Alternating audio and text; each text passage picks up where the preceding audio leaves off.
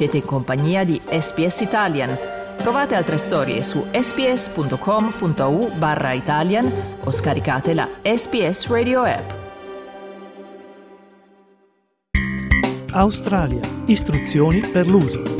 Spero di poterci restare tutta la vita perché questo paese offre delle opportunità fantastiche. Fortunatamente ho trovato il lavoro che mi piace fare, quindi quello del cuoco. E... Io credo che ognuno abbia il diritto di poter scegliere per la propria vita.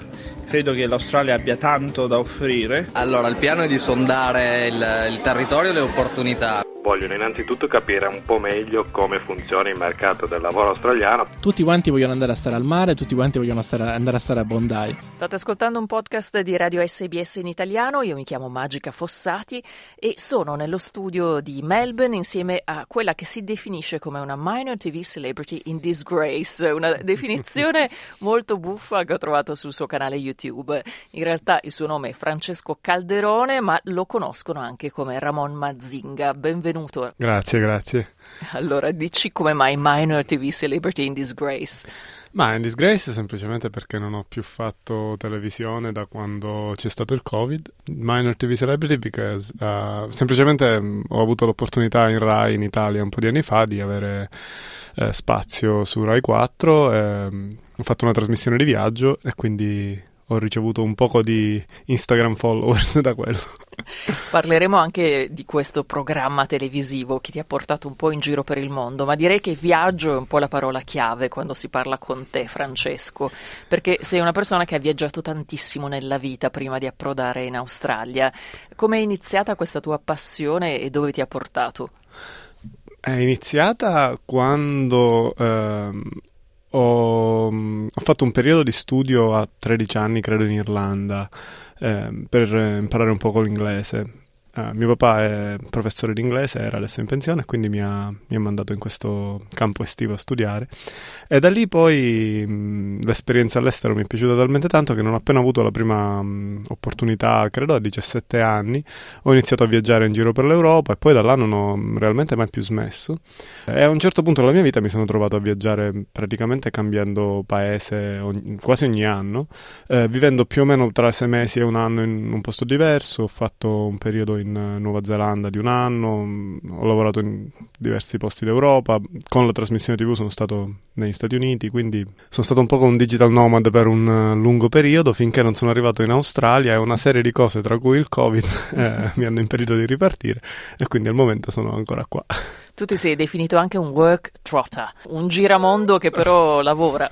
Sì, quello diciamo non sono io, ma è più il personaggio della, della serie TV, eh, come sono stato chiamato dal, è il titolo della, della, trasmissione, che in certi aspetti rispecchia anche chi sono io realmente. Nella trasmissione il concetto era che il personaggio andava in giro per il mondo trovando dei lavori occasionali di qualsiasi natura, imparando un poco dalla vita e dalle esperienze e utilizzando utilizzando economie di scambio e, e, connessioni umane per andare avanti e fare amicizie e continuare a viaggiare.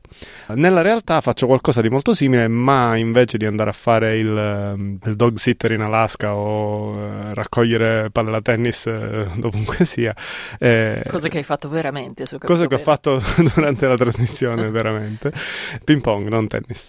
Quello che faccio invece nella mia vita, diciamo, più reale è mm, di lavorare nel mio settore che è quello quello di mh, mm, produzione video, e di mh, mm, eh, software, tutto quello che riguarda un ambito mh, mm, creativo e tecnico. Sono competenze professionali che hai acquisito nel tempo viaggiando o avevi già fatto degli studi in Italia prima di partire definitivamente?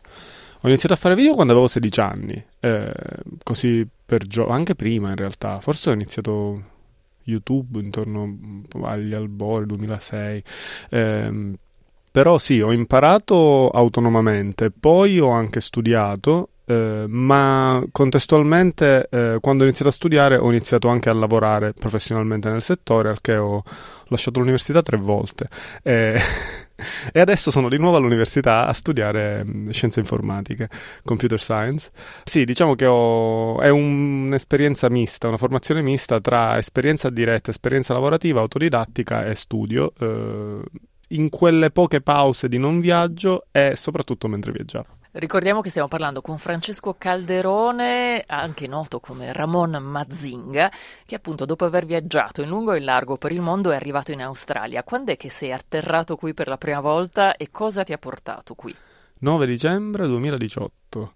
Um, cosa mi ha portato qui? Un aereo. Ma al di là di quello, guardavo da bambino un cartone animato con un koala. Non ricordo assolutamente nulla. C'era una bambina e un koala. Non ricordo altro. E niente, questo ricordo è riaffiorato poco tempo fa quando stavo lavorando ad un montaggio di un film in uno studio a Sydney e um, ho visto dei poster di questo cartone animato che a quanto pare era famosissimo negli anni 80, in Italia è arrivato negli anni 90, è stato prodotto nello stesso studio in cui ho lavorato io qualche mese fa, eh, erano dei materiali vintage. Mi ha ricordato questa cosa. Mm, la cosa che mi, ha, che mi ha portato in Australia era semplicemente la voglia di vedere un posto che ancora non avessi visto, ne ho sentito parlare molto bene, io non sono un appassionato appassionato di, di, surf, quindi la motivazione che il 90% delle persone che vengono qui eh, diciamo non è la stessa. Um, però la cosa che mi è piaciuta è trovare una realtà molto diversa da quella, per esempio, della Nuova Zelanda, cosa che non mi aspettavo, molto più ricca e interessante anche a livello umano, c'è, c'è, semplicemente c'è più gente.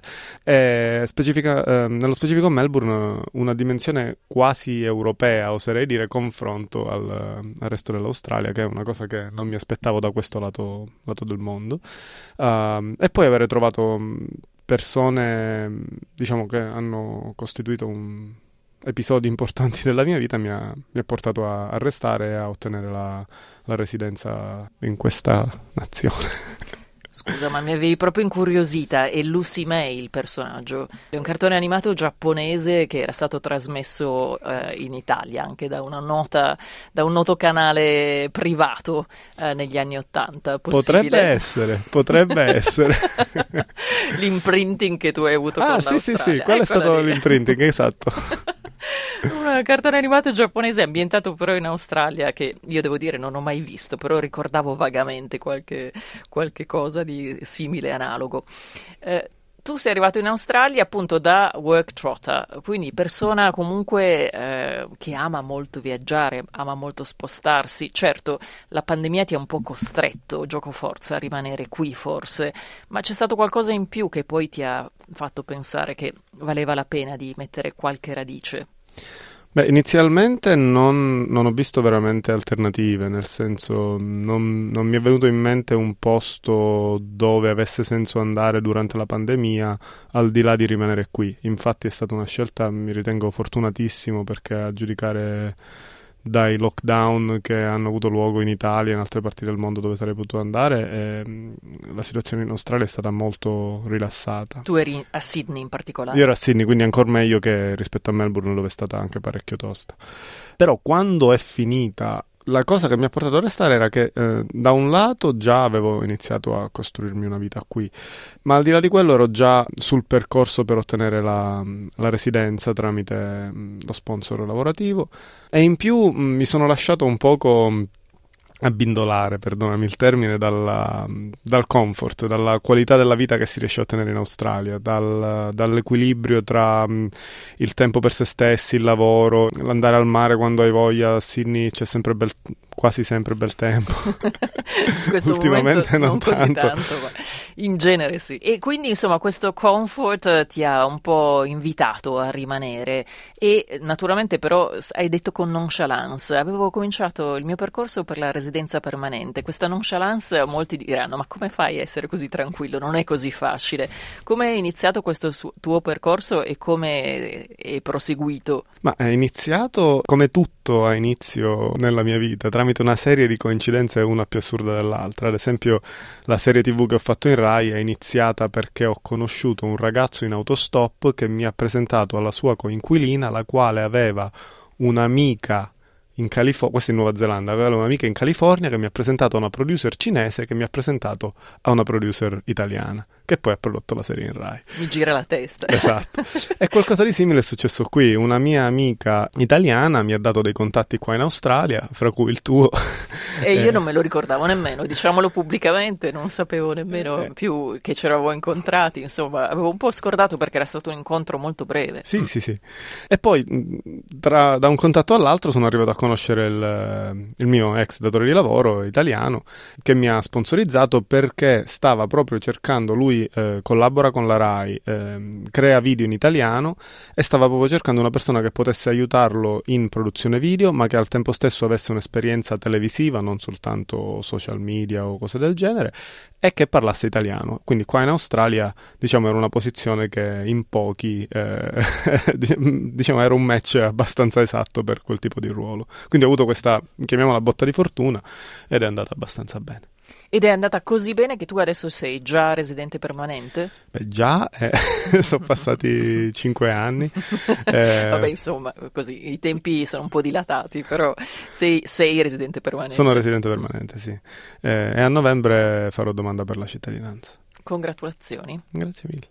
Un percorso che magari non avevi pensato di avviare, diciamo che il Covid è stato galeotto? Assolutamente, quando sono venuto qua io, io, tendo a viaggiare, mi piace slow travel, quindi vado nei posti in genere con biglietto di sola andata e resto abbastanza a lungo da riuscire a fare delle connessioni genuine con la gente del posto e provare a vivere la vita come la si vive da locali piuttosto che da turisti. In Australia questo non l'ho potuto fare perché quando si entra si deve già avere un, uh, un volo di ritorno, ma eh, no, in realtà forse col work and holiday visa questo non era neanche un requirement. Quello che è successo però è che mm, sono rimasto così a lungo che non me ne sono più andato. E adesso il tuo progetto futuro è quello di tornare a fare Work Trotter oppure l'Australia rimane un po' casa tua? No, Work Trotter è stata un'esperienza piacevole e limitata alla, alla serie TV. Eh, mi piacerebbe ri, invece eh, riabbracciare quello che era il mio stile di vita, ri, riscoprire me stesso dopo tutti questi anni e riprendere a viaggiare facendo appunto comunque il mio lavoro, quindi mi sto concentrando sulla mh, scrittura e lo sviluppo di prodotti film e televisione e sviluppo software, ma sono tutte attività che riesco a fare tranquillamente viaggiando senza bisogno di, di filmarmi, di avere qualcuno che mi filma durante il percorso. Eh, quindi mh, un'esperienza più genuina di di viaggio. Quindi conto di riprendere a fare quello dopo aver preso il, il passaporto è bello ed è bene averlo già in tasca in caso tu volessi poi tornare in futuro. Sicuramente mi piacerebbe che l'Australia diventasse, cioè già lo è la mia base, quindi viaggiare sì, ma tornare a casa significa tornare qua più o meno. Stai già facendo un'altra piccola migrazione, nel senso che tu sei stato a Sydney per molti anni e adesso stai pensando di forse spostarti altrove. Qui a Melbourne, come mai? C'è tanta gente che direbbe ma perché lo fai? Al di là del meteo, penso che Melbourne abbia solo cose positive rispetto a Sydney. Sydney è un posto, una città molto bella, eh, c'è bel tempo, ci sono le spiagge stupende, il mare, ma mh, mm, a livello, eh, almeno questa è una, una cosa molto personale, mi trovo molto più in linea con uh, gli amici che ho conosciuto, le persone che ho conosciuto qui a Melbourne e a livello di attività che si possono praticare, a livello culturale, a livello proprio di scena o di, di vibe della, della città, Melbourne ha secondo me qualcosa in più, probabilmente perché through struggle we thrive, no? Eh, Sydney l'ha avuta troppo facile con la location dove si trovava, mentre Melbourne si trova in un posto con i venti dall'Antartide, eccetera, quindi la gente si è dovuta sforzare di più per creare un bell'ambiente e il risultato è che è, è proprio un bel posto dove vivere. Francesco, questo aprirà un ampio dibattito sulle nostre pagine social. Lo sai che la rivalità tra Melbourne e Sydney è sempre molto vivace, ah, anche sì. nella comunità italo-australiana, ma eh, in realtà volevo anche chiederti un'altra cosa, perché appunto tu hai delle competenze molto specifiche che ti hanno portato però effettivamente a fare un percorso tutto sommato lungo, ma comunque di successo fino alla residenza permanente. Che consiglio daresti a chi magari ci ascolta da qui già dall'Australia, ma sta iniziando questo percorso solo adesso? Cioè c'è qualche indicazione, qualche consiglio che ti diresti di condividere? Un consiglio è di farlo da giovani, di farlo il prima possibile. Io avessi avuto questa opportunità, avessi saputo che, mh, di questa possibilità, sarebbe, non, non, avevo neanche idea esistessero i work and holiday visa. A suo tempo sarei venuto a 18 anni o magari a 19, il tempo di mettere da parte i soldi per poter avventurarmi. È una cosa che straconsiglio eh, a chi è più giovane eh, perché apre le porte a un mondo di opportunità. Eh, L'Australia purtroppo eh, non è una meta facile dal punto di vista migratorio ma quello che dà in return eh, quando si riesce a ottenere un visto sono mm, cose che purtroppo in Europa o non esistono o non esistono più e non voglio entrare troppo nella, nella politica di questo argomento ma mm, già il semplice fatto di trovarsi in un English speaking country eh, allarga le, le, porte e le opportunità anche il tipo di connessioni di persone che si possono incontrare vari settori, le varie industrie eh, tantissimo. Quindi se c'è uno spiraglio bisogna intrufolarsi e cercare di, cercare di ottenerlo. I percorsi sono tantissimi, ognuno poi avrà, avrà, il suo. Certo, e questo anche se tu, tutto sommato, avevi già trascorso periodi lunghi negli Stati Uniti, voglio dire, altra nazione comunque anglofona che offre tante opportunità, dicono. C'ho troppe armi negli Stati Uniti per i miei gusti. Fair eh, enough, come si dice in Australia. no, mi piacciono gli Stati Uniti, non, non sono stato più di, di, un po' di mesi, ma non, non tantissimo. Eh, stavo proprio pianificando di tornare in California. Al, io non sono venuto qua per stare, come dicevamo prima, son, sono venuto in Australia con l'idea di stare un anno. Infatti non ho fatto il classico percorso del backpacker, perché sono venuto con un work and holiday visa, ma non ho fatto farm, avevo intenzione di stare un anno, fare il mio lavoro, appunto filmmaking uh, casual e poi andare in California. Idealmente per, uh, sarei voluto stare lì due o tre anni. Era il 2020, quindi qualcosa è andato storto e non sono riuscito ad andare. Ma dopo aver vissuto qui più a lungo di quanto abbia vissuto lì, posso dire che lo stile di vita eh, è molto diverso e che ci sono dei netti vantaggi a settle down in, in Australia. Eh, ci sono ovviamente dei grossissimi vantaggi anche negli Stati Uniti e se, se, quella è una meta più in linea con gli obiettivi o gli interessi o i gusti personali di una persona, n- non la discoraggio, come si dice, cioè nel senso è una cosa che raccomando tantissimo e io stesso conto di andare negli Stati Uniti a passare un periodo un po' più lungo, prima o poi, non so quando avrò l'occasione, ho diversi, diverse destinazioni in programma, devo solo metterle in ordine. E in tutto questo l'Italia che posto ha ancora nella tua vita? L'Italia ha un posto importante perché c'è la mia famiglia, quindi è sempre un posto assolutamente prioritario, ma in realtà è la mia famiglia che è un posto prioritario. L'Italia in sé, purtroppo, e qua tutti i connazionali mi odieranno, non... non... no, è un bel posto, è un bel posto per andare in vacanza. Per me personalmente non è un bel posto per, per vivere. Ci hai provato, ma. Ci ho provato diverse volte. Ci ho provato anche in un breve periodo al rientro dalla Nuova Zelanda. Ma mm, sono, ho vissuto un po' di anni a Milano, un breve periodo a Roma e poi in Sicilia parecchio. Nella tua Sicilia. Esatto. E, no, devo dire grazie ma no grazie. Altro spunto su cui magari si potrà dibattere molto. Francesco, per chi fosse incuriosito anche da quello che tu fai, come ti si trova online? Eh, Ramon Mazinga su qualsiasi social. Congratulazioni, in bocca al lupo per questa tua avventura che probabilmente ti porterà anche ancora in tanti altri paesi e a presto. Grazie mille, a presto.